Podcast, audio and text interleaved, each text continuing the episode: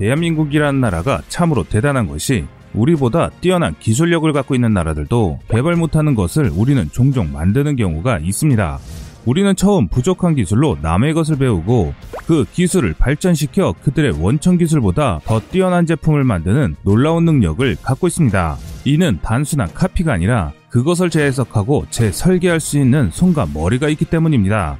그래서 다른 국가들이 한국을 놀라워하며 감탄한 것입니다. 오늘은 세계 유일의 상승 단계 탄도미사일 유격 시스템을 구축하는 한국의 마지막 소식 전해드리겠습니다.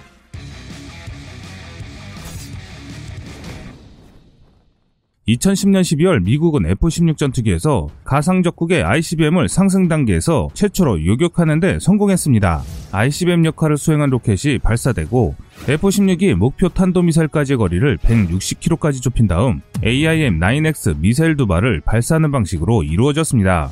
사실 당시 테스트는 탄도미사일 표적을 추적할 수 있도록 개량된 AIM-9X 기반의 적외선 시커가 정상적으로 표적을 식별 추적할 수 있는지를 점검하고자 마련된 것이었는데요. 그런데 AIM-9X 미사일이 실제 표적을 추적한 이후 최적 경로로 표적에 접근해 파괴하는 바람에 당시 관계자들은 당혹감을 감추지 못했습니다. 이런 생각하지도 못한 시험 발사가 적성국의 탄도미사일을 원천적으로 무력화시킬 수 있는 새로운 전술 개념이 탄생하게 됐는데요. 이렇게 시작된 미국의 상승 단계 탄도미사일 요격 사업인 NCADE는 레이시온사가 2017년 12월에 수행된 요격 시험 결과를 기반으로 AIM-120C5 AMRAAM 공대공 미사일을 개조하는 방법으로 NCADE를 개발하기 시작했습니다. NCADE는 기존 전투기에 손쉽게 통합될 수 있도록 AIM-120 AMRAAM의 크기를 유지했지만 내부에 연장형 로켓 모터를 장착한과 동시에 공기 밀도가 희박한 고고도용 자세 제어 로켓 모터를 추가했습니다. 그리고 AIM-9X에서 가져온 FPA 방식의 열영상 seeker에 SM3나 사드 개발 등으로 축적된 신호 처리 능력을 부여함으로써 탄도미사일 공대공 요격 시스템으로 거듭났는데요. 요격 방식은 미사일 직격을 통한 hit-to-kill을 통한 운동 에너지 전달로 상승 단계에서 탄도미사일 파괴를 노리는 만큼 탄두는 많은 양을 사용하지 않았습니다. 설사 제대로 타격하지 못해 미사일의 탄두가 완전체로 지상에 떨어져도 상승 단계의 요격 특성상 적의 발사기지 부근으로 낙하하므로 이것은 문제가 아니었던 것이기 때문입니다. NCADE는 AIM-120 AMRAAM의 탄체 디자인을 그대로 사용한 만큼 AMRAAM을 장착 가능한 모든 전투기는 물론 MQ-1 프레데터와 RQ-4 글로벌 호크와 같은 중 고고도 무인기에서도 운영할 수 있을 뿐만 아니라 내부 weapon bay를 가진 F-22나 F-35 등의 스텔스 전투기에도 탑재가 가능하다는 장점이 있습니다. 또한 미국은 개발비를 줄이고자 기존에 이미 개발된 부품 체계를 그대로 사용함으로써 IIR 열영상 seeker가 표적을 포착할 때까지 유도하는 과정을 담당하는 data link도 AGM84H SLAM-ER의 것을 그대로 전용했습니다. 그 덕분에 이론상 SLAM-ER의 유도 체계를 갖춘 한국 공군의 F-15K와 같은 전투기는 NCADE 모드를 추가하는 것만으로도 탄도미사일 요격 능력을 부여할 수 있게 된다는 것입니다. 이뿐만 아니라 미국 공군은 APG-63 버전3 AESA 레이더를 장착한 F-15E와 F-15C, F-22 및 F-35에 장착된 AESA 레이더를 활용해 상승 단계 탄도미사일을 탐지 이후 160km 거리에서 NCADE를 발사해 요격한다는 운영 개념을 마련하였습니다. 또한 미국 공군은 NCADE 사업을 진행한과 동시에 NCADE 실패에 대비해 록히드 마틴사가 제안 중인 패트리어트 PAC-3 항공기 발사도 추진했는데요. 록히드 마틴사는 이미 2006년부터 F-15C를 기준으로 지상형 PAC-3 항공기 탑재에 대한 리스크 평가를 진행하기 시작했으며 2007년에는 해당 연구를 위해 300만 달러 규모의 계약을 체결하였습니다. 연구 결과에 따르면 PAC-3를 기존 전투기에 통합할 경우 사거리와 신뢰성 면에서도 NCADE에 비해 동급 이상의 성능을 자랑할 것으로 밝혔습니다. 패트리어트 PAC-3의 가장 큰 장점은 항공기 발사로 얻게 되는 큰 사거리 연장입니다. 만약 PAC-3가 F-15C에서 운용될 경우에는 최대 200km 이상의 사거리를 확보할 수 있으며 보다 가까운 거리에서는 비행 속도의 상승과 가속 시간의 단축을 통해 가속이 빠른 중거리 탄도미사일에도 대응이 가능했습니다. 하지만 문제는 팩3 자체의 만만치 않은 획득 가격과 작지 않은 크기였습니다. 팩3는 AIM-120 암남에 비해 1.5m 이상 길며 직경도 8cm 가까이 굵고 중량도 2배에 달해 F-15급 전투기가 아니면 탑재가 부담스러운 미사일입니다. 실제 F-20이나 F-35의 내장 웨폰베이에는 장착할 수 없고 중대형 무인기에 장착하는 것도 상당한 부담이 됐습니다.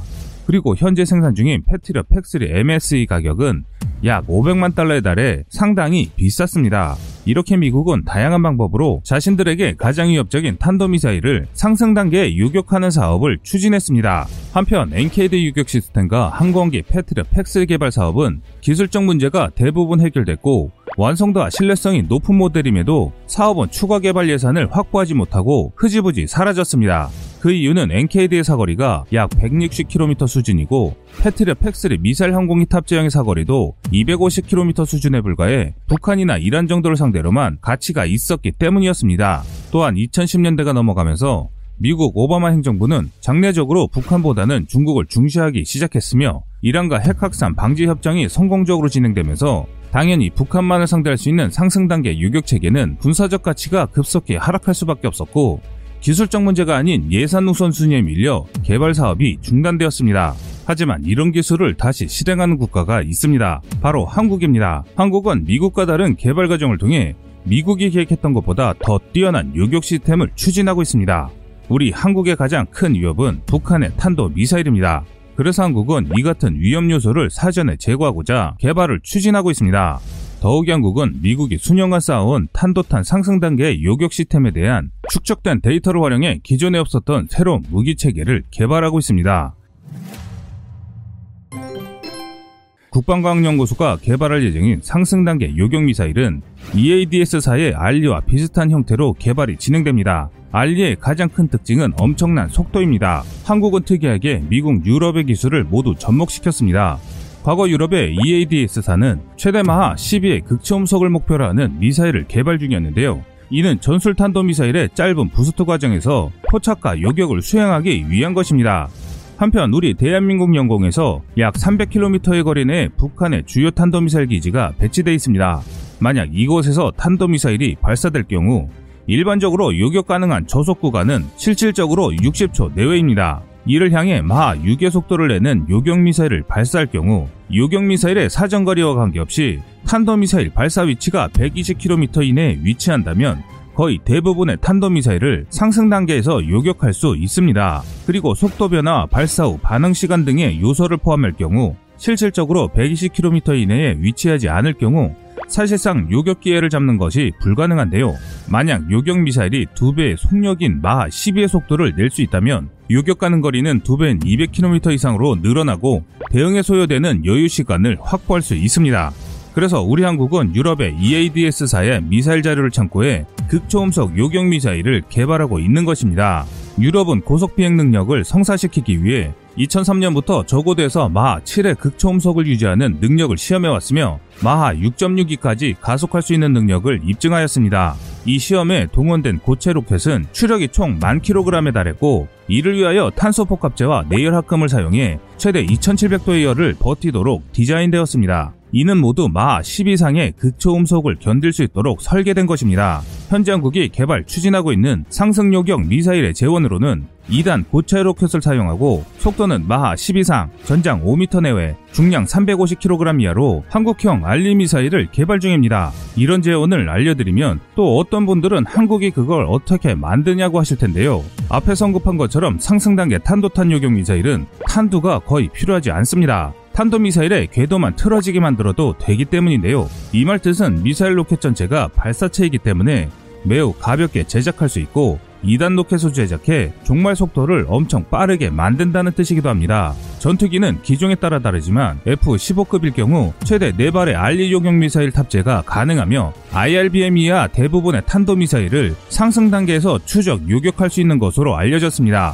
앞에서 다른 나라들의 요격 시스템을 설명드린 이유는 우리 한국의 상승 단계 요격 시스템과 아주 밀접한 관계가 있기 때문입니다.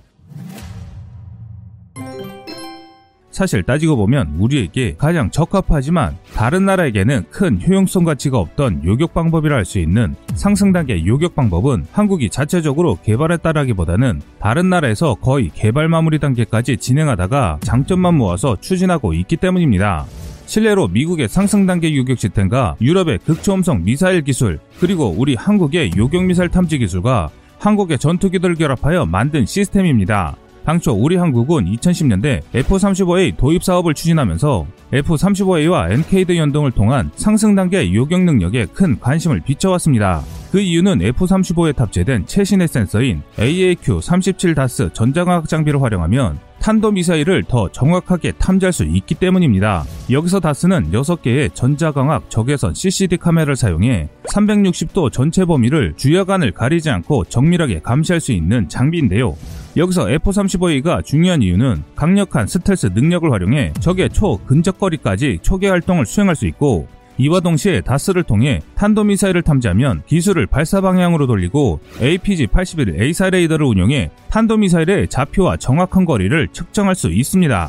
여기에 한국형 NK드 요격미사를 운영하면 아주 성공적인 상승 단계 요격 체계로 거듭나기 때문입니다. 북한 영토 안에 약 10에서 12개의 NCADE 탑재형 F-35의 전투기가 있으면 북한 영토 안에서 발사된 모든 탄도미사일을 요격할 수 있다는 보고서가 작성됐을 만큼 한국 공군은 F-35A를 도입해 북한 이동식 발사대를 탐지 및 추적함과 동시에 전시가 되면 파괴하는 전략을 세우고 있습니다. 이것이 2010년까지의 한국의 상승 단계 요격 시스템이었습니다. 하지만 한국과 미국의 NCADE 사업은 조용히 사라져버렸습니다. 이는 당시 한국 의해 한국 해군도 세종대왕급 이지스함을 건조함과 동시에 미국에서 탄도미사일 저층 방어에 특화된 SM-2 요격미사일 도입 사업을 기획하였기 때문입니다. 하지만 SM-2 요격미사일 개발 사업이 미국의 낮은 개발 의지로 인하여 취소되면서 우리 한국은 당황스러울 수밖에 없었습니다. 이로 인해 그동안 추진했던 한국의 해상 기반 탄도미사일 저층 방어 사업은 시작도 못하고 완전히 공중분해된 사례가 발생했습니다.